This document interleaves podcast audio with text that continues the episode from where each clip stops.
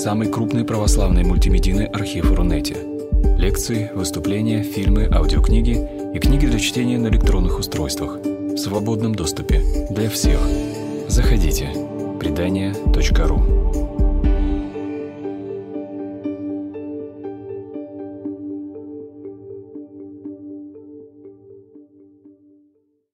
Вот. Значит, роман Брисбен действительно содержит в сравнении со всеми моими другими романами наибольшее количество автобиографических элементов, э, но э, это не значит, что э, я написал свою автобиографию. Э, вообще любой писатель, он, э, как правило, берет э, все из своей жизни. Ну, не только из своей, но в первую очередь из своей. Потому что э, откуда же ему, собственно, еще брать? Кого он знает лучше всех? Видимо, самого себя. Это как Борис Гребенщиков поет «Мы поем о себе, о ком же нам петь еще?» вот. И он берет и дарит свои автобиографические какие-то подробности своим героям. Но от этого э, роман не становится автобиографическим, по крайней мере в, полной, в полном объеме, потому что э, всякие, э, всякое смещение событий из одного времени в другое, э, из э, одного пространства в другое, он меняет на самом деле очень-очень многое. А, и это только кажется, что это автобиография. На самом деле это э, не то, это совсем уже не то. Я люблю вот такой пример. Я когда-то в детстве слепил снеговика и нарядил его в свою куртку и шапку. И определенное сходство было со мной. Но я все пытался понять э, вот пределы сходства и различия с этим снегом. Вроде такой же, вот в такой же шапочке и такой же куртке, но не я. Вот. И э, вот э, это лет 6-7 меня поразило, что вот вроде бы все мои атрибуты, но не я, холодный. А, в общем, я был гораздо эмоциональнее в детстве. Вот так, так и с этим, точно так же с романом. Эм, это не я. Помните, был такой анекдот э, в советское время, что Брежнев приехал э, в Америку, ему все понравилось, он Никсону говорит, как у вас хорошо здесь. А Никсон говорит, да это не то, чтобы я такой умный был, у меня советники хорошие. И зовет, говорит, вот, смотрите, зовет господина Джонсона и говорит, господин Джонсон, кто это? Сын моего отца, но не я. Он говорит, это ваш брат, господин Никсон. Брежнев удивился такой мудрости, приезжает в Москву и говорит, товарищ Громыко, Отгадайте загадку. Сын моего отца, но не я. Громыко задумался, говорит, мне надо посоветоваться с политбюро. Вот. Через три дня приходит, он говорит, Брежнев, ну, кто это, сын моего отца, но не я?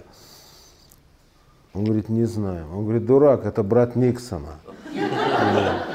А, так вот и в этом случае, это сын моего отца, но не я. Вот этот э, Глеб э, Яновский. А, это такой, скорее он родственник Гоголя, даже по фамилии, потому что родовым именем Гоголя было, было имя Яновский. Вот. Гоголь это один из моих любимых писателей, может быть, самый любимый. А, и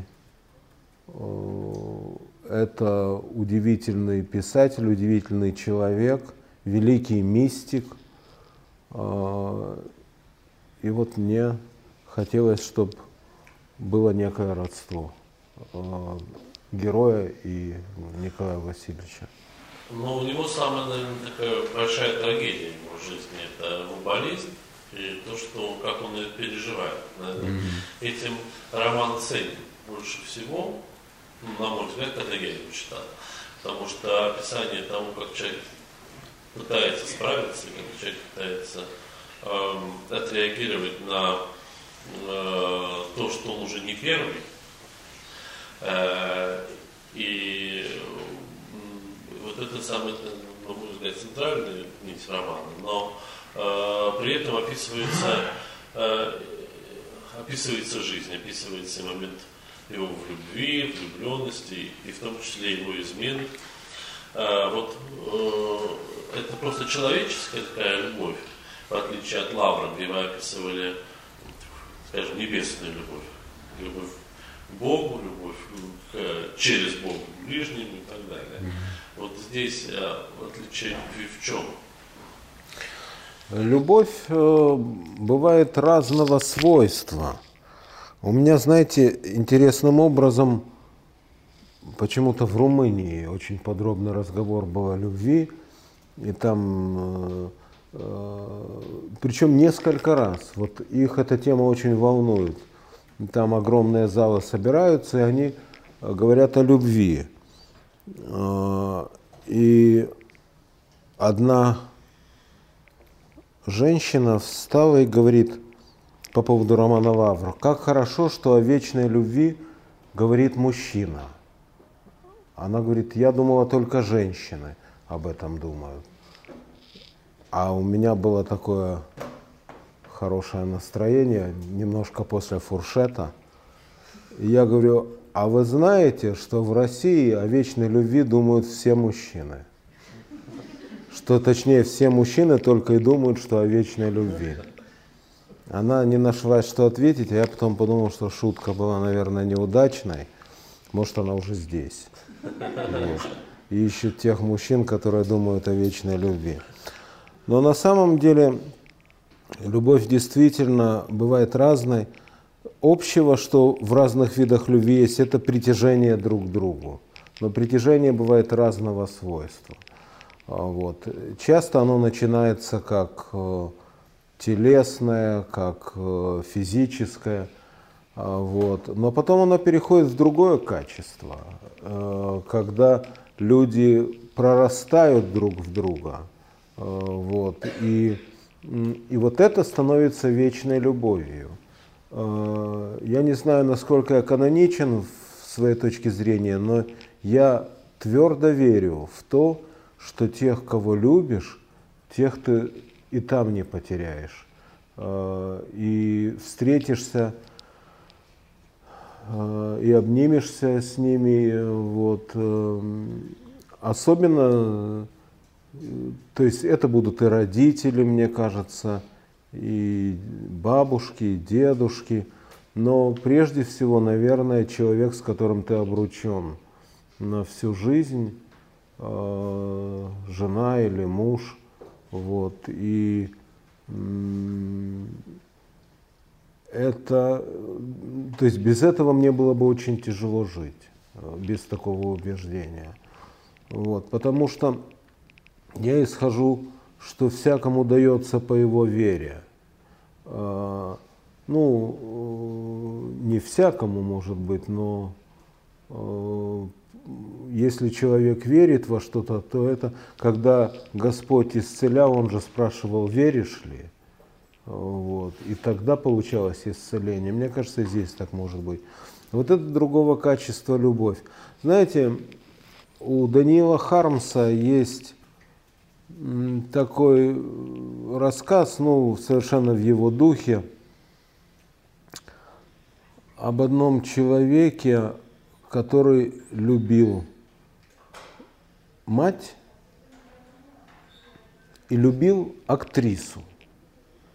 Но это были разные любови, как пишет Хармс. А, любовь э, к матери не выражалась ни в чем – мать голодала, он не давал ей денег, э, все деньги он отдавал актрисе. Вот. Но зато, когда мать умерла, он горько плакал. А когда умерла актриса, он не плакал. И вот э, это в таком м- хармсовском духе, но на самом деле очень показательная история. Ну, Харм вообще, можно сказать, юродивая литература. Да, да, э, он замечательный писатель. Э, э, Данил Иванович Я Ювачев. думаю, что, может быть, здесь имелось в виду, мы как раз назвали нашу сегодняшнюю встречу «Мечта как путь», что в том числе и любовь, наше представление, что нас любит, это некая такая иллюзорность. Может быть, другой человек нам относится совсем иначе, чем нам кажется. Он, он к нам относится. И Брисбен же это тоже некая мечта, Да, которая не осуществляется, но к которой человек стремится. да. Вот Но насколько нужны мечты от э, мечты, Потому что тут две такие поляны. С Да. одной стороны, мы без мечты не можем. да, а с другой мечта говорят, с точки что- зрения Да, православия что-то сомнительное такое такое занятие.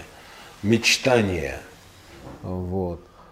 Видите, мечта, я помню, как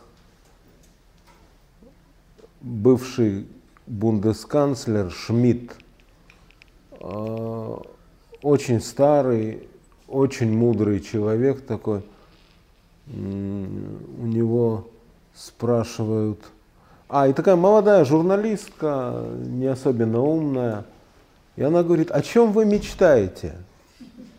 Ему 95 лет. Он говорит, у меня нет мечтаний, я ни о чем не мечтаю. Вот. Мечта это, э, вот на мой взгляд, если вот спросить меня сегодняшнего, несмотря на все положительные коннотации слова мечта, я верю в мечту там, и прочее, я скорее отношусь Американская мечта. американская мечта, вот.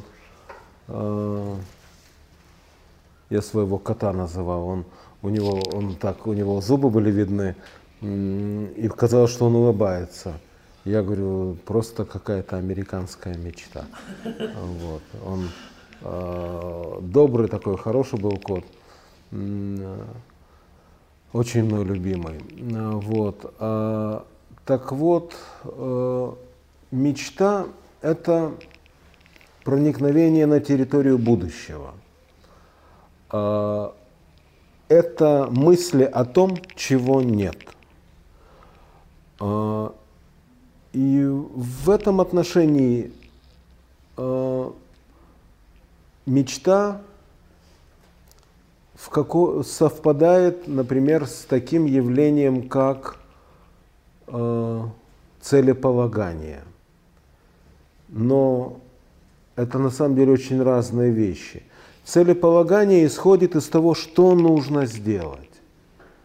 А мечта, она оперирует понятиями, а хорошо бы, если бы, вот мечтатель это, допустим, Манилов. Вот он сидит на балконе, пьет чай и говорит, а хорошо, вот, чтобы мы с вами встречались, там, да, чай пили и все. Вот. Без того, чтобы э, смотреть вперед, не получается ни развиваться, ни, ни что-либо делать. Но одно дело смотреть вперед и понимать, что ты здесь. А другое дело уходить туда, э, прыгать как в пучину. И вот мечта – это э, на самом деле основа такого страшного явления, как утопия. Э, Утопия – это феномен нового времени, когда человек смотрит напряженно в будущее. В Средневековье так не было. В Средневековье в будущее никто не смотрел. Э, В Средневековье вообще очень редко упоминают о будущем, почти не упоминают. Оно не интересовало. Потому что будущее, с точки зрения средневекового человека, это было дальнейшее удаление от, э, от Христа, который явился. И это было высшей точкой развития человечества, а дальше это только деградация и конец. И когда пришло новое время, то оптика изменилась. Значит, бинокль повернули другой стороной и стали смотреть в будущее. И вот тут начались утопии. Утопия – это очень плохое дело. Не потому, что у нее идеалы плохие. Идеалы как раз у нее вполне заманчивые, у утопии. Потому что утопия, э, любую, какую ни возьми, она говорит о каком-то идеальном времени, идеальном месте. Вот. Хотя слово утопия это слово позднее, но оно на греческом основано у это частица не, топос место. Это место, которого нет. А, и вот начались утопии. Утопия не тем плоха, что э, она ставит какие-то, рисует какие-то идеалы. Она тем плоха и страшна, что она невыполнима, а ее хотят таки выполнить. А, вот недаром на Соловках висел лозунг железной рукой загоним человечество к счастью. Э, вот это типичное воплощение утопии. Э, утопией был коммунизм, утопией является, э, допустим, нынешняя, вот, так сказать, практика глобализации, когда пытаются создать какое-то единое во всех своих клеточках общество – чтобы э, люди в Индии и на Аляске были одинаковыми. Такого же не может быть. Для чего-то же люди по-разному развиваются э, в рамках своих национальностей, государств. Вот. А, но утопия, она всегда требует больших жертв. А утопия это по сути мечта.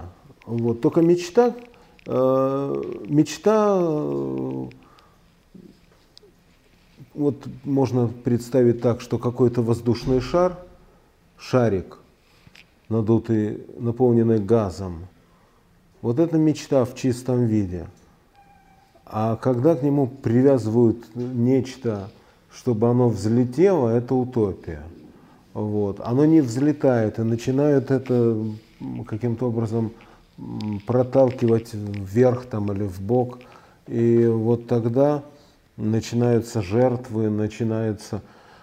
Вот. Поэтому утопия не так безобидна. А мечта, ну, каждый из нас имеет мечты, но надо понимать, что э, мечта хороша до определенного предела. А когда она заменяет собой действительность, это очень плохо. Вот э, я знаю людей, которые э, просто лежат и мечтают там, о том или о другом, мечтают стать там, лауреатом Нобелевской премии по физике, там, э, мечтает быть космонавтом, я не знаю. Э, вот есть люди, которые живут в каких-то мечтаниях. Естественно, что это к реальности не имеет никакого отношения. А, ну, мечта может быть, как какое-то цветное кино, как э, каникулы, там все, но постоянно жить в мечтах это очень вредно. А, вот, и, собственно, об этом Брисбен во многом. Брисбен – это город, я все сомневаюсь, что он существует на свете, но уже видел многих людей, которые были в Брисбене, и говорят, что есть такой. А, вот. Одна героиня у меня мечтает поехать в Брисбен. Она мечтает, чтобы ей нашли мужа из Австралии, и они уехали бы в Брисбен. А, вот. И ее спрашивает сын, а почему Брисбен? Она говорит, красиво звучит. А, и кроме того, Брисбен находится на той стороне земного шара. Если здесь все так грустно, как ей кажется, то где-то же должно быть счастье. Вот. Она, ей кажется, что она там. Вот. Но я сейчас книгу подписываю чаще всего с припиской «Брисбен внутри нас». Вот. Это надо прекрасно осознавать, потому что, э, потому что э, всякие внешние поиски, понимаете, мечта – это внешний поиск.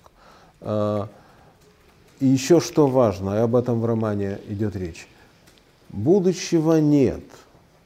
Вот помните, на, хорошо Павел Басинский – Э, на о времени. О времени. Он назвал, он выступил там по поводу, по поводу моих текстов, которые назвал «Будущего нет». Его действительно нет, потому что будущее приходит в форме настоящего и приходит совсем другим, чем оно виделось нам, э, когда мы о нем думали. Есть прошлое, оно зафиксировано в нашей памяти. Есть настоящее, мы его переживаем – а будущего нет. Будущее – это наши фантазии, это наши мечты. Вот. И когда герой, там есть такой диалог у меня в конце романа, диалог героя с монахом. И монах на него смотрит и говорит, я же вижу, ты думал о будущем. А герой как раз действительно думал, что будущего у него нет, потому что он неизлечимо болен, и э, гитара уже перестает быть актуальной в случае Паркинсона. Вот. А монах ему говорит, ты думал о будущем. Он говорит, да, я раньше боялся потерять его будущее, а сейчас как-то успокоился. Он говорит, так правильно успокоился, потому что будущего нет. И не, его невозможно отобрать просто потому, что его нет. А, можно отобрать настоящее, хотя сложно, можно прошлое, но нельзя отобрать вечность. И вот это понимали многие святые. А, так что вот мы отчасти воспитаны на культе будущего – Э, вот на всяких песнях там о том, что завтра будет лучше, чем вчера, да. Но, во-первых, это не подтверждается практикой, э, по крайней мере, в нашей стране. Вот, как-то все так по кругу движения. А, а, хотя в, в каких-то смыслах мы продвинулись, вот сейчас стали опять читать люди, вот, это очень важно. А, но, в общем, не стремитесь к будущему, вот так я призову. Знаете, говоря о будущем, мне сейчас вспомнилось а, ваше описание Ржевкина, потому что мой район, в первую очередь, я вырос и живу. А там у вас есть и герои, когда они селятся в этом районе, на Ильиновском. И дальше вы описываете, что... На индустриальном ну, индустриально, да. И э, дальше вы описываете, что э, они... Для них как раз вот это счастье, нахождение в этой квартирке, небольшой, маленькой, но э, они делают свой мир. И они этот мир согревают, вы пишете, так, как не может согреть в старости. Старость согреть не может. Вот, э, с одной стороны, я здесь соглашусь, действительно, и в старости уже такой теплоты какой-то нету. А такого уюта, который есть в, в среднем, ну, в квартире, где есть средний возраст и дети. А с другой стороны, я встречал очень таких э, стариков, которые действительно согревают своим присутствием. Вот. А, причем вы так очень категорично говорите, что старый совет не может даже себя, не то что окружающие. И вот в этом моменте, вот это к моменту будущего относится каждого, конечно, но с другой стороны и моменту того, того, к чему мы приходим, каждый человек приходит. Ну да. Рано или поздно заболевает тем, как главный герой, и приходит в старость. Поскольку я прихожу к старости, у меня как бы есть определенные основания уже на, суждение. Но здесь я говорю только о тепле, если угодно, физическом, э, а не метафизическом. Э, значит, э, тепло душевное сюда не входит. Старики-то как раз они греют, может быть, побольше, чем молодые. Я имею в виду совершенно конкретный момент библейский. Вот помните, когда состарился пророк Давид, он не мог согреться. Он вот Библия говорит, он не мог согреться. Ему клали в постель молодую девушку, и она его не могла согреть. Вот. Э, ему было холодно. Вот это отсутствие энергии в старости, оно, по-моему, безусловно, оно почти у всех э, происходит. Но это не связано с той теплотой, которую старики дарят э, окружающим. А это другого свойства энергия. Понимаете, старики, вот э, ничего более прекрасного, чем улыбки стариков, я не видел. Вот у меня у бабушки было такое какое-то, э, какая-то была улыбка, э, бесконечно добрая. Э, вот я до сих пор эту улыбку помню очень хорошо. Вот. И потом я ее замечал у других людей, такого вот вида улыбку. Это улыбка, которая отражает внутреннее содержание человека э, в его изменении. Понимаете, старики, ну, старики бывают разные, конечно, но в наиболее удачном случае – а, они не имеют сил и желания для того, чтобы сводить счеты, там, э, от кого-то постоянно отругиваться. Э, они думают о главном. А когда думаешь о главном, становишься добрее, потому что главное связано с добром и, и с Богом. Знаете, я всегда как раз привожу пример, что в молодости мы, наверное, руководствуемся красотой, потому что молодость красива. Мы руководствуемся силой, что у нас еще ничего не болит, там, мы не думаем, какую таблетку принять завтра. Вот, чтобы было давление в норме, голова не шумела. И у нас все в первый раз. Вступление в школу, окончание школу, все в институт, Печать все, первый поцелуй, замужество, рождение ребенка, первая работа, квартира, машина и так далее. Вот старость выбивает как раз постепенно, Господь выбивает эти подпорки. И в старости либо э, человек, гнавшийся постоянно за внешним, остается пустым, либо он наполняется вот этим духовным ядром. Старче, сокал, это да. выраженные в языке уважительное, почтительное отношение к старости, когда старость как синоним мудрости, некой такой уверенности внутренней, внутреннему такому ядре, на котором э, живет и зиждется человек. Ну, чтобы не я только один задал вопросы, я тоже хотел бы, чтобы вы задавали вопросы, пожалуйста, поднимайте руки, мы будем рады услышать от вас те или иные вопросы, которые вы бы хотели Евгению Германовичу адресовать. Вот. Ну, а, пожалуйста. А, про будущее. А, понятно мысль о том, что будущего нет, и что а, эта лодка а, страны, как писал еще, и поставить человека жить в будущем или в прошлом. А, но при этом, а, как кажется, все-таки нужна какая-то какой-то ориентир как что-то, что тебя тянет вперед, что заставляет тебя э, развиваться. И я вот сейчас слушал вас и понял, что э, в романе «Под призван» э, э, неясно, что движет герой. Такое ощущение, что он э, просто течет, э, плывет по течению. Он все время оказывается в каких-то обстоятельствах, и вот эти обстоятельства э, он живет. У него нет мечты, так, стать гитаристом или стать учителем. Не просто оказывается ситуация, что вот он учитель, вот он в ситуации, когда он встречает э, продюсера и так далее. Да, и вот эта вот мысль про а, то, что человек сливает свою энергию в какое-то пространство, вполне трещину и обладает мир. Чуть-чуть громче еще. Да. А, для вас самого вот есть а, вот этот ориентир в будущем?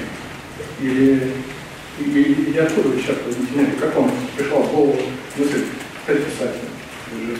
Вы же, ну, довольно а, зрелом возрасте. А это ну, такая серьезная инвестиция. Нужно, чтобы у тебя что-то дорогло. Э, Безусловно, э, у меня есть э, э, какой-то ориентир, и я отдаю себе отчет в том, что я в той или иной мере должен моделировать то, что придет. Но при этом я понимаю, что придет оно в итоге не таким, каким... Вы знаете, вот, казалось бы, простая вещь. Пишешь роман, и чуть ли не по главам знаешь, как ты будешь, составляешь план, как ты будешь писать. А потом оказывается все совершенно иначе. А а это очень простая вещь. Роман это не жизнь. Роман, он вроде бы зависит от меня. Но э, самая счастливая м, минута писателя, когда он теряет контроль над романом, над героями, и когда они начинают двигаться своей силой, э, своим ходом, когда вот эти глиняные фигурки оживают и начинают разговаривать, и, вот, эм, и это то, что вроде бы зависит от меня. А жизнь от меня вообще в очень малой степени зависит. Поэтому я думаю, что я буду делать то-то и то-то. Э, Вот. Я буду делать. Я буду скорее, точнее, стараться делать то-то и то-то. Но я понимаю, что результат от меня зависит в очень небольшой степени. Э, Потому что моя воля сталкивается с волями миллионов людей, э, которые существуют на Земле в этот момент. Э, Вот. Или, по крайней мере, с тысячами людей, с которыми приходится так или иначе контактировать. И ты понимаешь, что своего вектора ты не удержишь. То есть, э, по крайней мере, вот так, чтобы всех повернуть, э, а только тогда может быть общее движение куда-то, это не получится. Поэтому э, надо заниматься самосовершенствованием или тем, что ты понимаешь под самосовершенствованием. Надо блюсти себя, не допускать поступков. Это я про сам себе так говорю, это я не вещаю в смысле э, как э, какой-нибудь э, этот тот, кто оракул или тот, кто пасет народы. Я замечательным котом оракулом встречался из Эрмитажа. Вот. Он глухой, как настоящий оракул, да. Ахил зовут.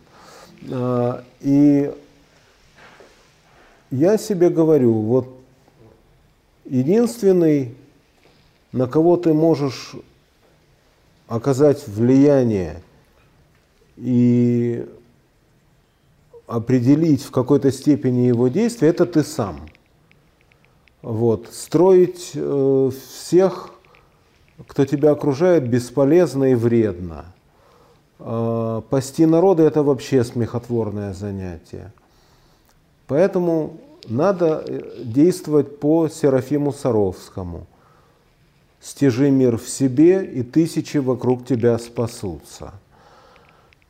А, Вот. э, Поэтому, знаете, ну было бы смешно отрицать, что каждый человек строит планы. Естественно, он их строит.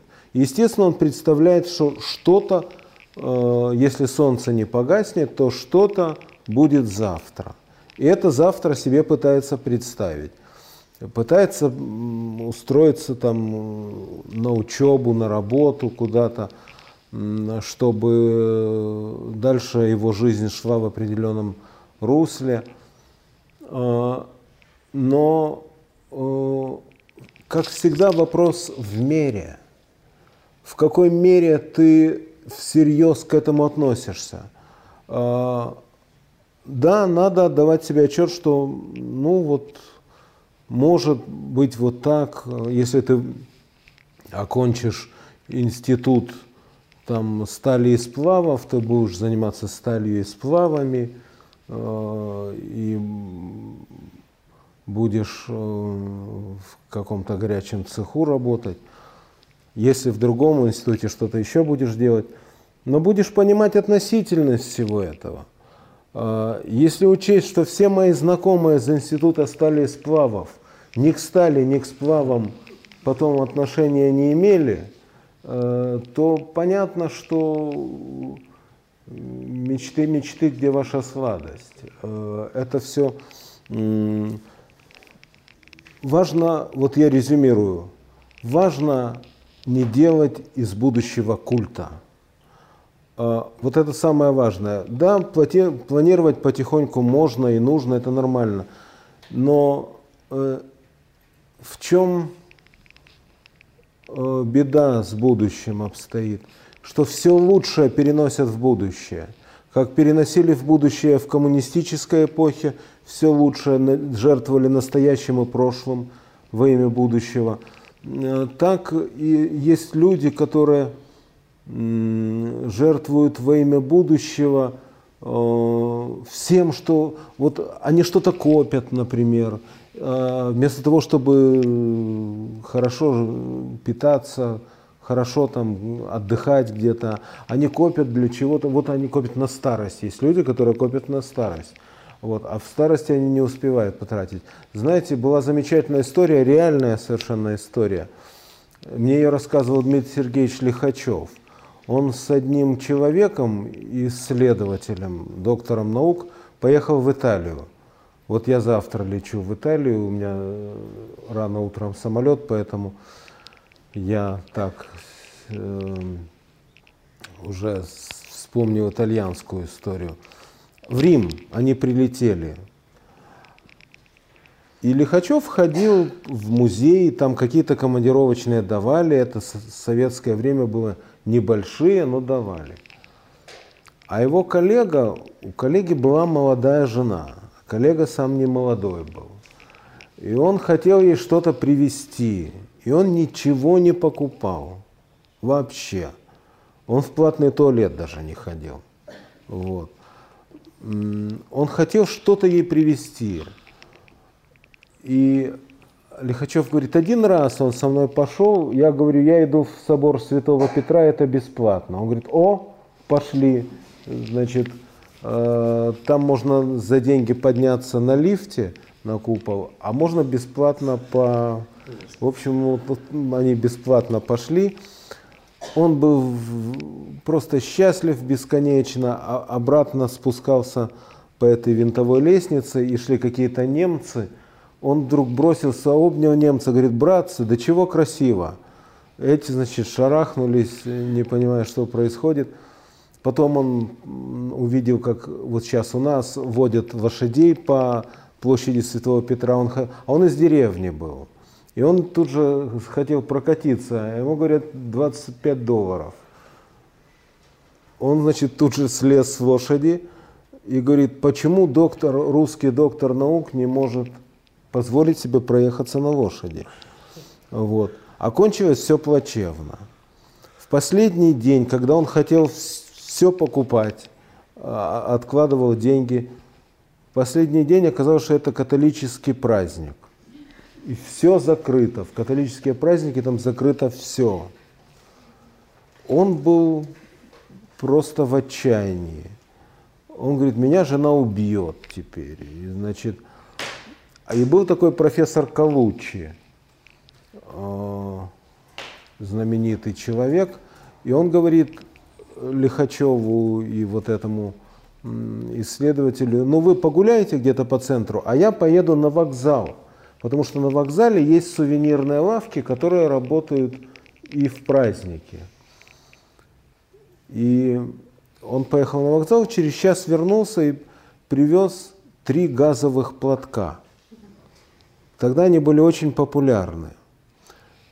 Но почему-то на этого профессора они какое-то депрессивное оказали влияние, он даже потерял дар речи, и когда Калучи ему вручил эти три платка и сдачу, он, значит, с богатым использованием цензурной лексики сказал, да зачем мне эти платки? Что мне скажет жена на эти платки? Он не понимал, что платки были последним писком. И он, значит, швырнул эту сдачу э, на тротуар. И Лихачев говорит, мы с Кавучи собирали для него эту сдачу. Он, он буквально плакал мокрыми слезами. А, и, в общем, непонятно, Лихачев говорит, я не понимаю, почему на него платки такое влияние оказали. Э, вот. Но это пример того, как человек откладывает все на будущее, а будущее его обманывает. Потому что в будущее католический, допустим, праздник, не потому что он католический, э, вот, а потому что праздник и все закрыто. Э, и вот это, мне кажется, история должна нам быть уроком, и она выглядит, на мой взгляд, вообще очень поучительной. Не надо э, собирать деньги и мысли там, где, ну, скорее всего, ничего нет. Да, пожалуйста. Я очень люблю вашу прозу. Да, я читала три романа, начиная с Лавра, да, Авиатора. Прочитала за два дня, превратила, да. Но там есть прекрасные такие куски прозы. Но, знаете, вот мне что-то очень огорчило. Меня почему-то очень огорчило вот развитие вот этих событий, да. Э, ну, что вот герой так тяжело заболевает, что э, девочка умирает, что мать героя пропадает. Ну, как бы всегда хочется, чтобы Христос воскрес. Да? Позитивно. А, да, чтобы был такой вот все равно такой какой-то, ну, надежда такая.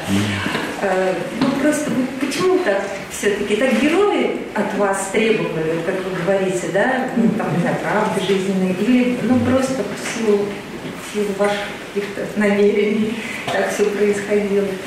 Э, знаете, вот я могу сказать насчет Брисбена, э, по крайней мере, с этого начать. У меня очень много в там, отзывах, в письмах упрекали, почему вы девочку не могли оставить живой, значит, почему ее надо было убивать. Было бы лучше, если бы она осталась жить.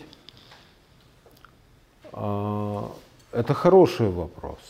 А, особенно в отношении меня, который очень любит хорошее окончание романов. Вот. В детстве я ужасно не любил, когда романы плохо кончались. И когда я так слышал уже по наводкам каким-то, что он плохо кончится, я его откладывал.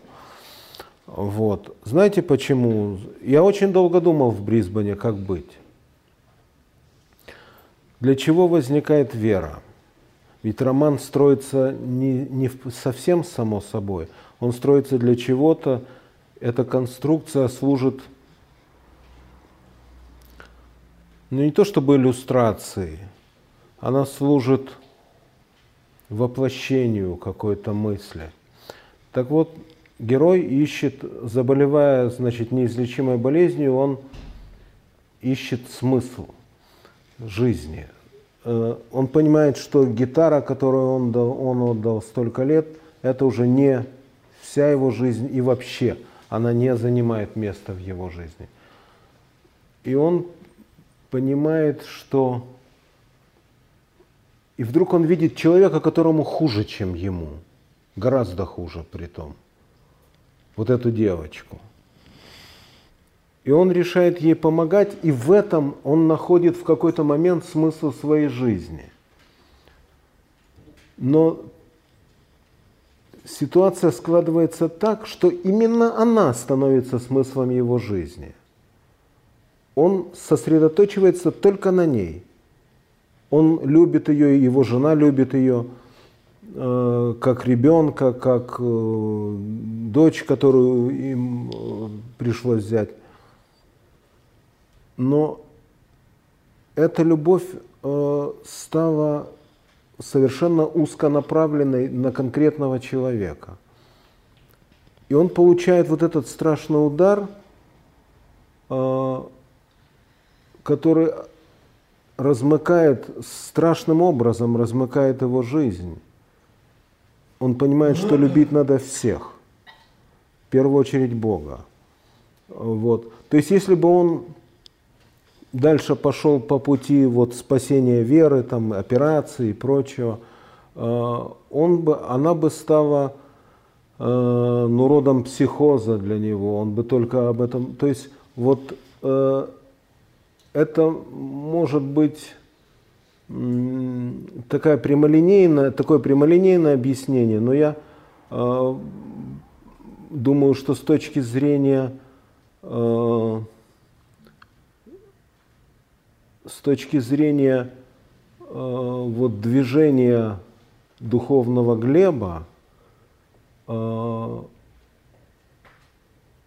вот э, эта любовь к приемной дочери не привела бы его э, к хорошему результату. Или... Я не имею в виду каких-то там э, э, других вещей, а именно сосредоточенность просто на человеке на, на отдельном. А, вот его чувство, оно, как бы, понимаете, разбилось в дребезги с ее смертью. И вот и оно, э, это сердце стало совершенно обнажено, и оно распространилось на всех. Так я это чувствую, хотя это уже осталось за пределами текста. Но это человек, который, на мой взгляд, будет помогать всем, кто к нему обращается, и всех любить одинаково, потому что все для него будут вот такой коллективной верой, э, которая умерла. Вот. Ну вот, э, э, то есть, это, вот на этом примере я показал, что когда я действую вроде бы как автор жестко, у меня есть основания. То есть я, я из чего-то исхожу. Э, прав я или не прав, это другое дело. Э, ну, мне ужасно было жалко э, в романе «Авиатор» Иннокентия Платонова убивать. Поэтому я его оставил висеть в воздухе. Вот. Был замечательный доклад, есть такая исследовательница очень хорошая, итальянская, импости. Э, вот, и она э, делала доклад об авиаторе, и она сказала, что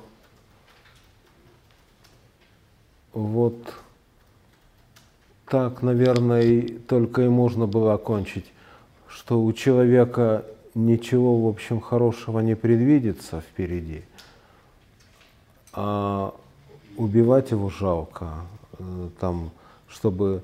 И вот она говорит, и вот этот самолет будет бесконечно кружить э, над Петербургом, э, потому что выхода вроде бы никакого другого нет. Это открытый финал. Э, вот, а вообще, э, знаете, как говорят в литературоведении, э, хорошо кончается – только при повествовании от первого лица, потому что повествователь не может умереть. Вот. Так что если в первом лице идет повествование, есть надежда, что все будет в порядке.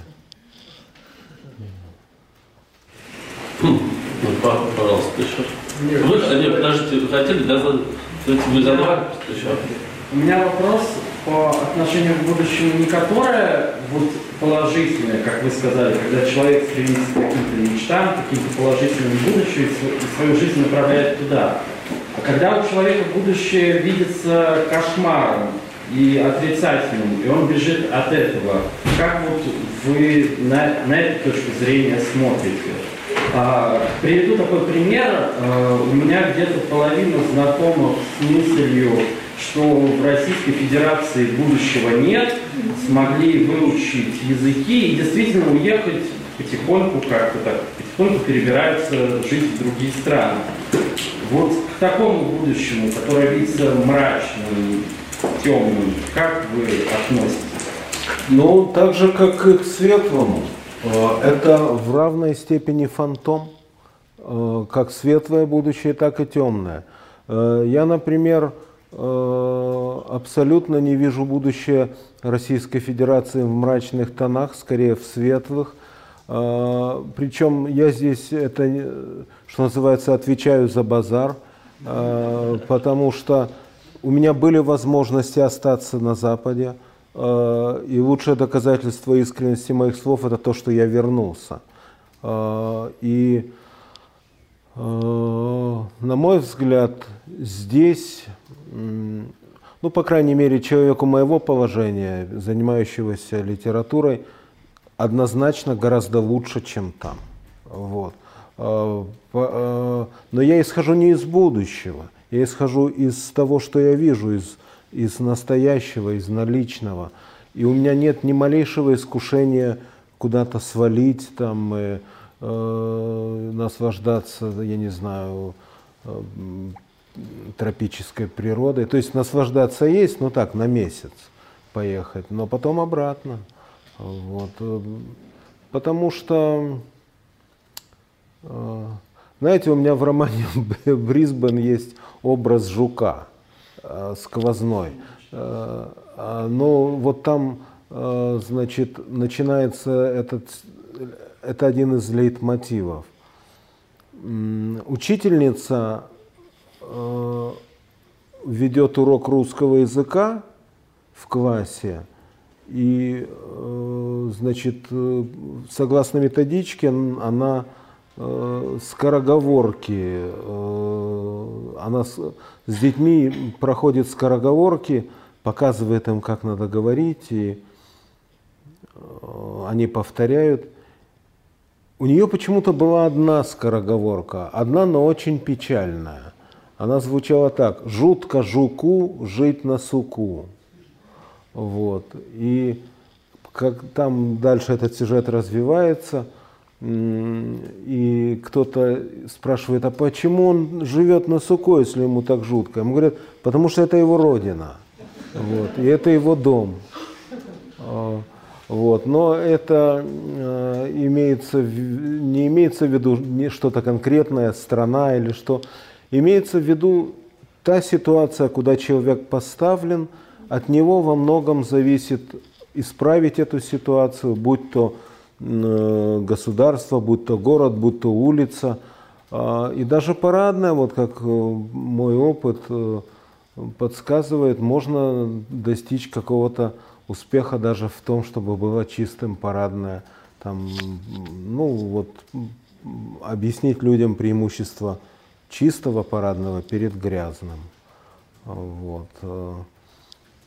Это я вспомнил хороший анекдот, что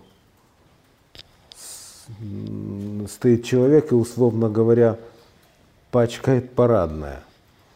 Вот. А входят какие-то люди, он говорит, москвичи? Они говорят, да, как вы узнали? Он говорит, петербуржец никогда не будет курить в парадном. Вот. Ну, там начинается с того, что он... Что у нас часто делают в парадном. Да, пожалуйста. Да, да, пожалуйста. Я? Ну, мне показались занимательными ваши соображалки по поводу Спасибо. мечты. Но я вот э, думаю, ну если я вообще думаю, в российской ментальности понятие мечты все-таки больше как бы сопрягается не с целеполаганием, а с идеалом и с идеей. Вот у нас было такое замечательное понятие символ русской идеи. Оно опиралось на православие, ну, впервые это словосочетание употребил Достоевский, Федор Михайлович, наш великий Рудаков душе. Вот. Так что мне кажется, говорить надо вот об этом, в основном, русской идее. Ну и завтра вот мы отмечаем 74-ю годовщину победы в Великой Отечественной войне. Ну, я думаю, что меня не расстреляют, если я скажу, что вот русская идея все-таки нашла свое ну, все-таки более-менее полное какое-то адекватное воплощение в советский период. Там не все было в чем, в, чем советский период там реализовалось. Не все было очень здорово, но там с идеалом все было нормально. И это дорого стоит. Вот. Ну и отсюда вывод, может быть, такой можно сделать практически. Для того, чтобы наши как бы, разговоры о мечтах и о идеалах были более-менее предметными, то нужен заказчик ну, или инвестор. Они могут быть в одном лице, могут быть и в Вот. А если этого нету, то... Заказчик? Да, заказчик должен быть. А кто же может быть заказчиком? Ну, ну, человек, который заинтересован в реализации этой мечты. Государство. А, И который может профинансировать удовольствие. ну, Да. Вот, а в противном случае мечты просто приводят туда, где все свои. Ну, вот мы сегодня тут собрались, вот у нас денег нет, ну вот. но, но мы же не поэтому здесь собрались. Ну, замечательно. Я, да, прежде всего я, э, так сказать, вот э, э, комментируя, хочу, да, хочу поздравить всех с наступающим праздником, который завтра. Вот, это действительно великий праздник, настоящий. Вот, и мы с отцом Корнилием э, поздравляем. Для меня это э, очень личный, кроме всего прочего, праздник. Хотя я избегаю пафоса и э, избегаю, так сказать, э, криков. Один дед у меня брал Берлин, другой дед погиб в 43 году, был танкистом. Э, Вот. Моя тетушка и часть моей семьи умерла в Ленинграде. Э, Мой э, брат моей бабушки был э, замдиректора Русского музея. Вот такой Георгий Нечаев. Он умер в блокаду, а тогда сотрудники, многие сотрудники Русского музея жили во флигеле Русского музея. Они жили при музее. Э, И вот он же, у него окна выходили на Михайловский сад. Э, И вот он умер, э, и тетя Лида, которую мы с женой застали, и немножко так ей помогали, его дочь. Да, он был художником, и сначала они ели клей, потом они варили рамы, которые содержали остатки этого клея. Потом он съел кота, вот, а потом умер. Э, И говорили, что в нашей семье мужчины как-то гораздо менее крепки, чем женщины. И вот он месяц лежал, зашитый в простыню, в, в комнате, и там было так холодно, что он не разлагался. И вот тетя Лида, его дочь, она собирала карточки, она не хотела его хоронить в общей могиле. Она хотела, чтобы ему вырыли отдельную могилу, и чтобы он лежал отдельно. И она собирала ему э, его хлебные карточки, получала их, вот, и потом похоронила. А, У меня есть очерк о ней. Это э, трагическая судьба. Она потеряла все зубы в блокаду, не вышла замуж. э, И как-то так у нее жизнь не заладилась. Я, знаете, вспомнил нации, что Советский Союз, воплощение русской мечты, у Ильина есть очень хорошее выражение, вот, среди прочего, что Россия не Советский Союз, Россия была оккупирована Советским Союзом. Да. Это одно из его. А второй момент э, завтрашнего праздника война все-таки неоднозначна. И не говорю о подвигах, а в плане того, что именно эта война показала, что у нас впервые оказались а в огромном количестве перебежчики на э, сторону э, противника. И этим было, это было вызвано тем, что гражданская война продолжалась. К сожалению, да. Отчасти. Поэтому вот это, это, это большое количество. Поэтому я бы не сказал, что Советский Союз явился воплощением российской мечты, русской мечты. Да, и более того, вы знаете, что, что что меня поразило, когда я занимался гражданской войной вот для романа Соловьев и Ларионов, знаете, что меня больше всего поразило в описаниях и в воспоминаниях? То, что вот, допустим, человека берут в плен, ну, белое, допустим. Они ставят его под ружье, на следующее утро он идет против красных воевать, э, не за страх, а за совесть, что называется. Вечером красные берут его в плен, на следующий день они ставят его под ружье, и он воюет против белых не меньшим остервенением. И так по нескольку раз происходило. Э, и случаев таких было очень много. Меня вот это потрясло. Ему все равно было за что воевать, ему важно было воевать. Э, вот эта гражданская война, э, это какая-то ее дикая особенность, что люди просто переходят к способу жизни. И к войне как способу жизни. Поэтому гражданская война это самая страшная война. Вот. И она иррациональна, она вообще, вы знаете, война сама по себе иррациональна. Вот если взять Первую мировую войну, вот никто не может из историков состоятельно объяснить, почему она началась. Не было никакой объективной необходимости, объективно я имею в виду геополитической, в ее начале – была просто агрессия со всех сторон, очень сильная. Эта агрессия, в частности, проявляется э, в поэзии. Поэты самых разных европейских государств э, ну, пишут о войне как-то так очень сочувственно. Допустим, немецкий поэт Лерш, э, Маларме, наш Брюсов – вот недавно Евгений Лукин издал книгу «Поэты Первой мировой войны». Война их воодушевляла. Они вообще считали, что это будет два месяца, и потом все закончится. Ну, и в Германии запрещали играть Шекспира, да. в Англии не играли Баха. Да, а у нас у тоже нас тут переименовали. Э, столицу переименовали, разгромили посольство немецкое на Исаакиевской площади. Вот. К чему я говорю все это?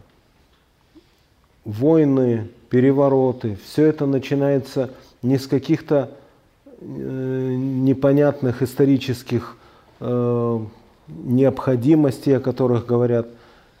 Эти вещи начинаются в душе человеческой, в каждой конкретной душе. И они очень влияют на других. Вот особенно агрессия. И поэтому вот во времена, когда в воздухе напряженность как свинец чувствуется, вот как сейчас, а, в международной атмосфере и все. Мне кажется, и вот это я говорю, кстати, выступая на Западе, я говорю, что ищите хорошие слова. Вот сейчас идет война слов. Ее можно прекратить тем образом, что перестать говорить плохие слова и начать говорить хорошие. А, нет хороших слов, но помолчи. Спасибо. У нас был вопрос еще, вы хотели задать? Да, я, во-первых, хотел э, сказать слово в защиту писателя, ага. потому что все умирают. Э, Все-таки можно по-разному написать э, смерть героев. Можно, как некоторых рассказах Чехова, все умерли, страдали, так и не надо. И еще мало такие человеконенавидческие убийства. Хотя в других он совсем с христианской позиции пишет удивительный писатель. Вот э, э, Григорий Гутеринович э, Заласкин, конечно, пишет как человек, по-видимому, глубоко верующий, и это чувствуется. То есть это смерть э, с надеждой, воскресенье, даже в сознании, э, сознании э, бытия э, Божия.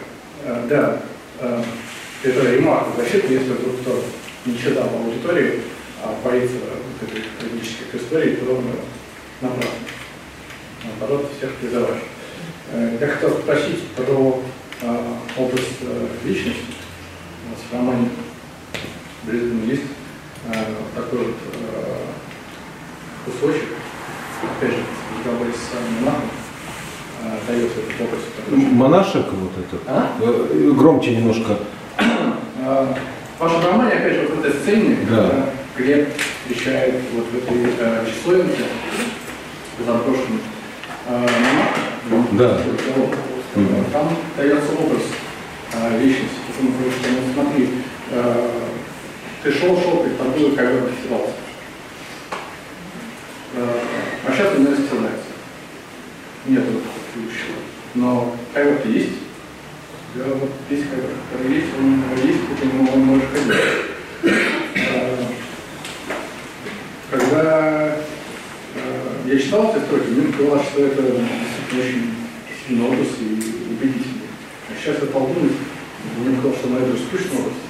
Это же рано или поздно ты все равно исходишь, как бы ты скучаешь. Я понимаю, что а, вообще думать о... Про ковер. Спрашиваю. А, ковер. А, да. Я понимаю, что вообще думать про э, личность э, занятие сложное, практически безнадежно, потому что у нас просто нет какого-нибудь близкого будущего. Как известно, мы больше про ад, чем э, про рай. Э, но все-таки, может быть, из э, вашего опыта изучения древнерусской литературы есть?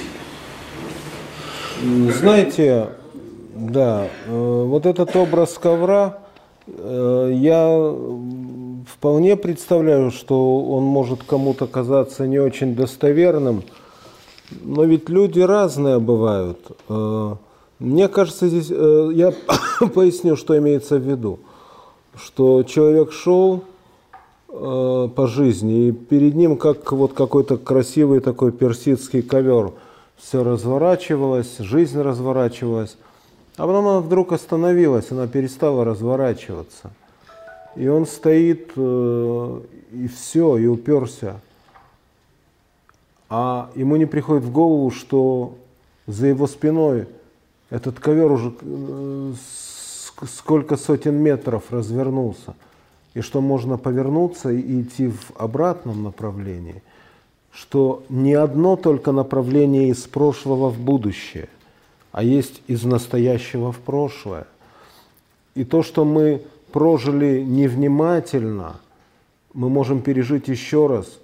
Э, вы знаете, у меня бывают такие моменты, э, когда я обдумываю совершенно какие-то давние вещи. Они вдруг всплывают в памяти или в снах, совершенно четком кинематографическом виде.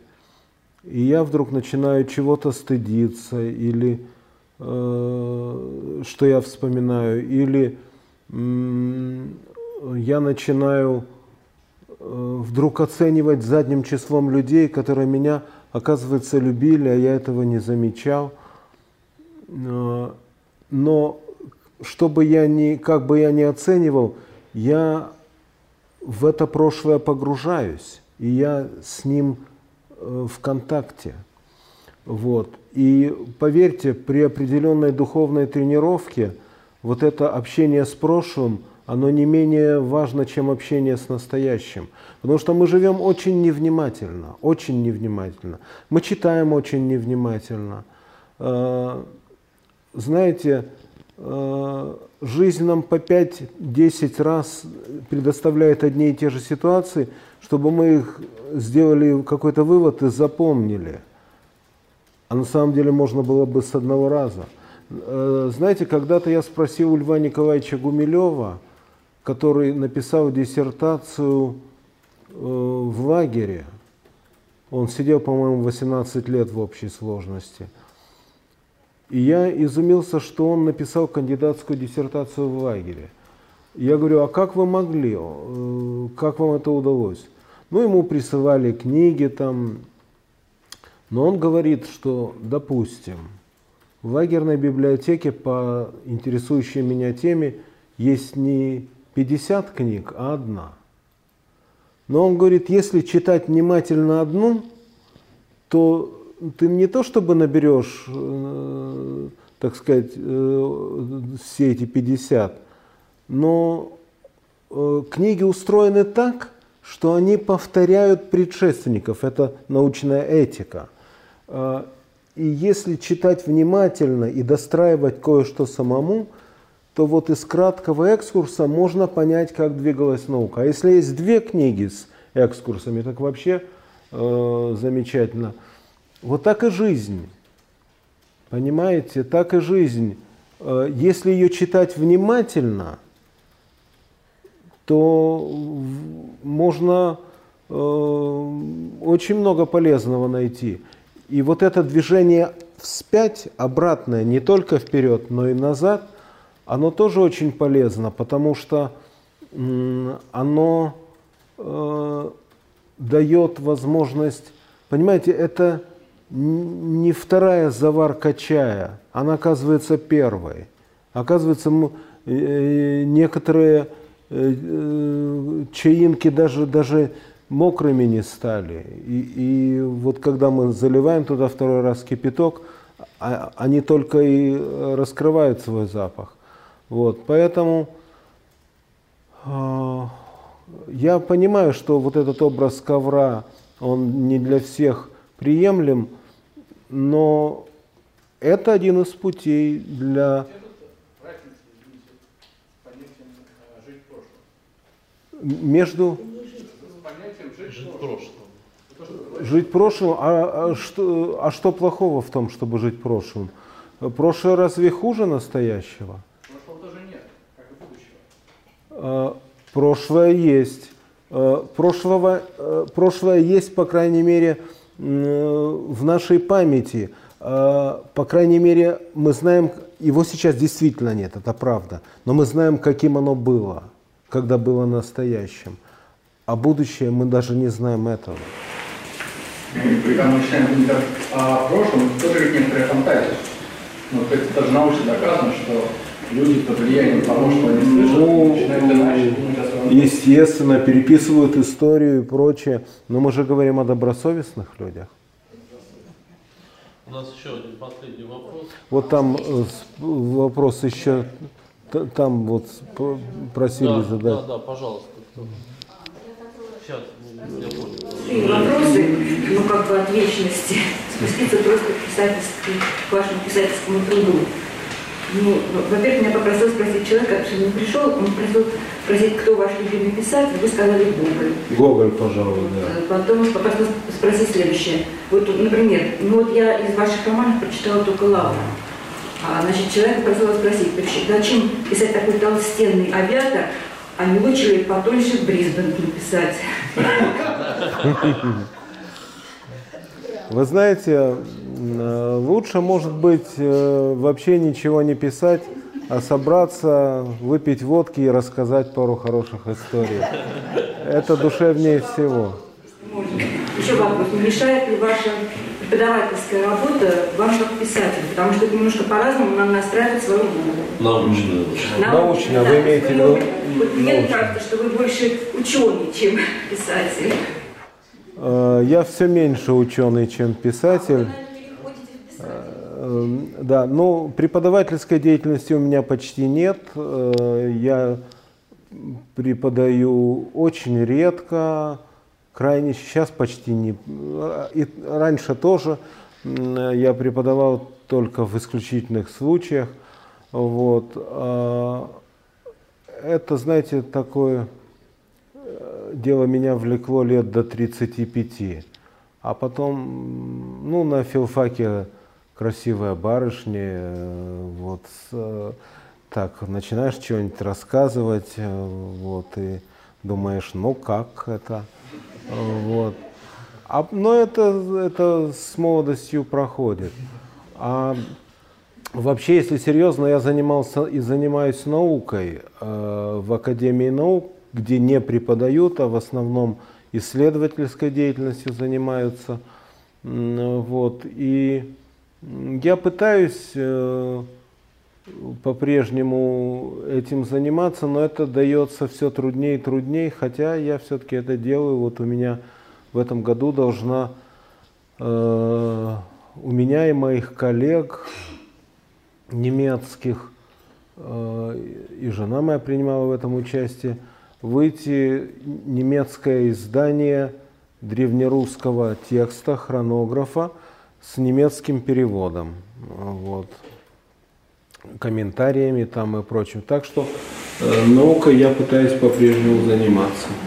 А еще вопрос любопытного э, по, по поводу лавры. Знаете, хочу спросить, а вот предположим, зачем в лавре используются в речи древнерусских людей какие-то современные, так, информация, колбаси, там еще что-то. Вот это, во-вторых, почему, ну это меня просто Бутылки. Например, ну, вы очень много даете таких цитат, которые на слуху. Там, что э, мы в ответе за всех, кого мы приручили, вот подобных, таких много да. раз. А, там... а у меня это говорит Христофор. Это говорит мой герой Христофор. Мы в ответе за тех, кого поручили. А некоторые считают, что это говорил Экзюпери.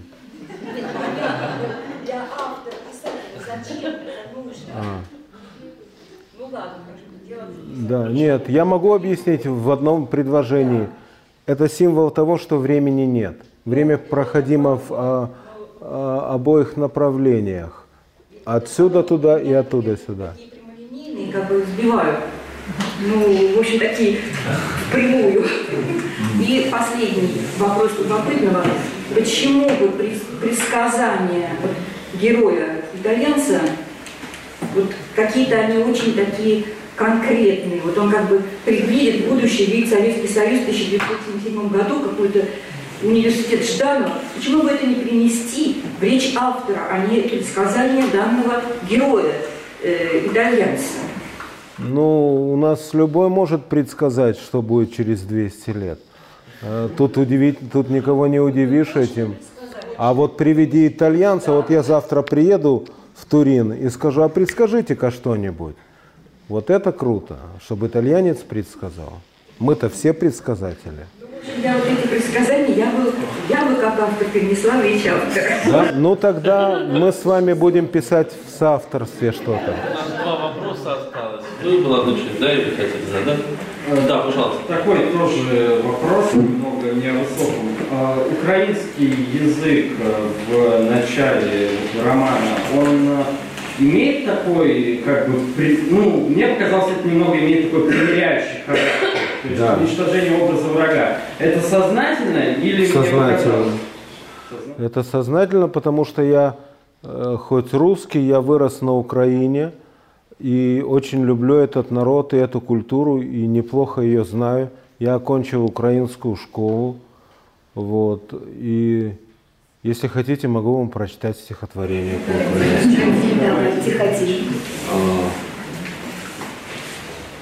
Сонце заходить, гори чорніють, пташечка тихне, поле німіє. Радіють люди, що відпочинуть, а я дивлюся і серцем лину в темний садочок на Україну. Лину я лину, думу гадаю, і ніби серцем відпочиваю. Чорніють поле і гай, і гори, на синє небо виходить зоря. Ой, зоре, зоре, і сльози кануть, чи ти зійшла вже на Україні, чи очі карі тебе шукають на небі синім, чи забувають? Якщо забули, Богдай заснули про мою доленьку, щоб не чули. Это, это Шевченко. Это Шевченко. Вот. Я надеюсь, что как-то вот та беда, которая разразилась, э, она как-то найдет э, свое окончание и у меня нет э, каких-то конкретных рецептов и даже надежд конкретных что вот делать то-то или то-то. А, скорее я вот как человек, который занимается историей, я полагаю и надеюсь на то, что вот эта вся дурная энергия уже вышла. Бывает, ругаются, ругаются, дерутся, снова ругаются, а потом вдруг останавливаются, потому что уже нет сил. Вот это странная такая надежда, но вот это, когда все выплескивается, то ну, не может быть человек бесконечно злым, там, э, вот все это выходит, и ему хочется чего-то совершенно другого. Вот даже тот, кто в запой пошел, вот он месяц, два, ну три, не выходит, а потом выходит и все-таки пьет другие напитки тоже. Спасибо. Вы хотели задать? Да, да я хотела задать вопрос по поводу Тараса Бульбы Гоголя. Mm-hmm. Да? Вот как бы это же эпос такой, да, и, ну, Тарас Бульба такой сыгрательный образ, да, в общем-то, народу даже, наверное, да, части, да. Вот, ну да. Было же две редакции, да, Тараса Бульбы. И вот в последней редакции, насколько я понимаю, казаки, они как бы защитники православной веры.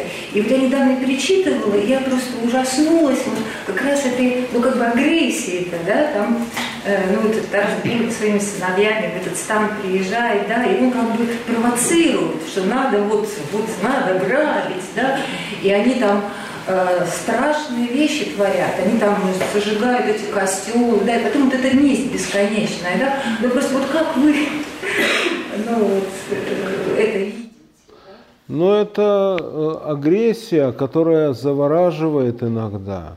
Вот сила зла, это эти языки пламени, на, на них люди иногда смотрят завороженно – Гоголь, видимо, тоже смотрел. Гоголь ведь был очень сложным человеком, но при этом э, Гоголь, конечно, прекрасно понимал э, границу между добром и злом. Вот. Он показывал, я скажу сразу, что Тарас Бульба это не принадлежит к числу моих любимых гоголевских сочинений. Вот как раз, может быть, из-за Э, этого. Но Гоголь показывал, какой может быть страсть, когда она разгорится.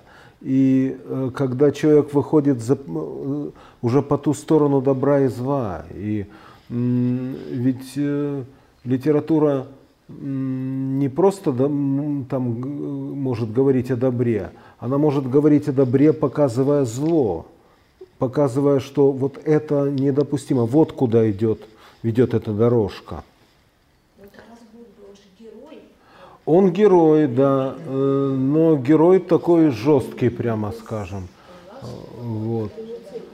Э, ну, э, вот Гоголь показывает, что не бывает черного и белого, что все очень так сплетено в этом ковре человеческой души и все. Понимаете, даже святые, даже святые, ведь у них путь не не безоблачный.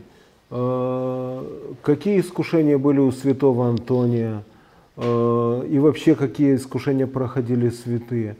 А, святой и вообще человек, стоящий на правильном пути, это не тот, кто не грешит, а тот, кто кается. А почему вот он редактировал это? Сначала там, насколько я читала, казаки, они же не были, ну, они были свободными, они не были защитниками православной веры. А вот как бы второй редакции, да, насколько я читала, может быть, не права. То есть как это сочетается? Вот эта месть, такая страшная месть, и православная вера, там, христианство, то есть это совершенно вещи несочетаемые, да? Вот.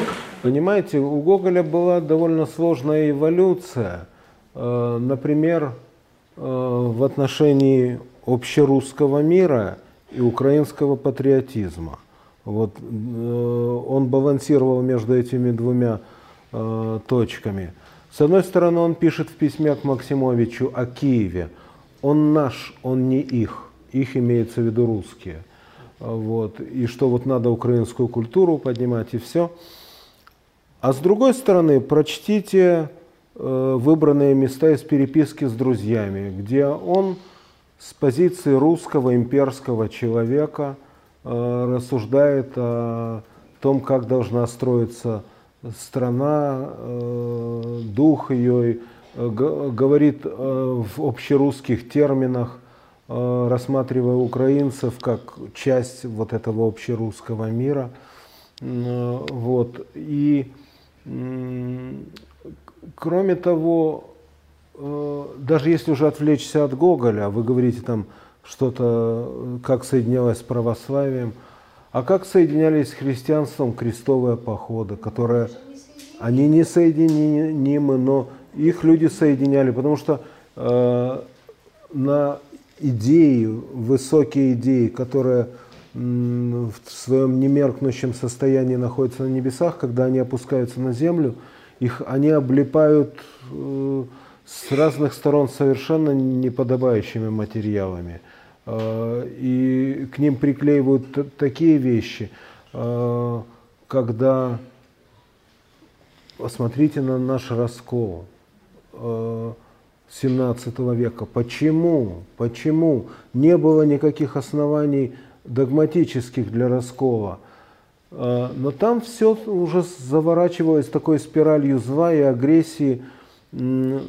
Даже тогда Константинопольский патриарх не понимал, чего, собственно, хочет Никон, почему он так всех прессует вот, с переходом к новому обряду и прочему. При том, что треть Руси, в частности Западная Русь, крестилась уже троеперстно к тому времени. Ну, вот. А, и, но он, вот что называется, вот зарубился на этом и э, давил и всех. А Алексей Михайлович, который уж точно не был богословом, Алексей Михайлович в какой-то момент стал рассматривать людей нового обряда как политически благонадежных, а старообрядцев это для него стало автоматически неблагонадежное политически. И вот это еще вмешательство политики, оно окончательно запутало дело и превратило его в страшнейшую трагедию. Вот, поэтому вот, э, максимально надо свою веру держать вдали от грязных вещей, от политики и а, от всего, что может налипнуть.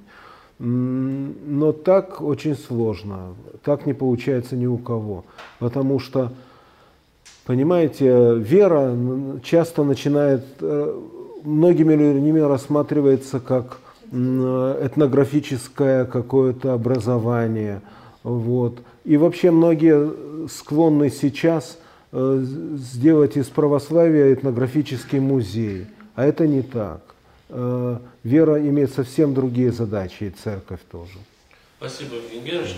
Спасибо вам, друзья, что вы собрались. Время подошло неумолимо. Лекция проведена и записана по заказу православного мультимедийного портала «Предание.ру». Лекции, выступления, фильмы, аудиокниги и книги для чтения на электронных устройствах в свободном доступе для всех. Заходите. Предание.ру kp.ru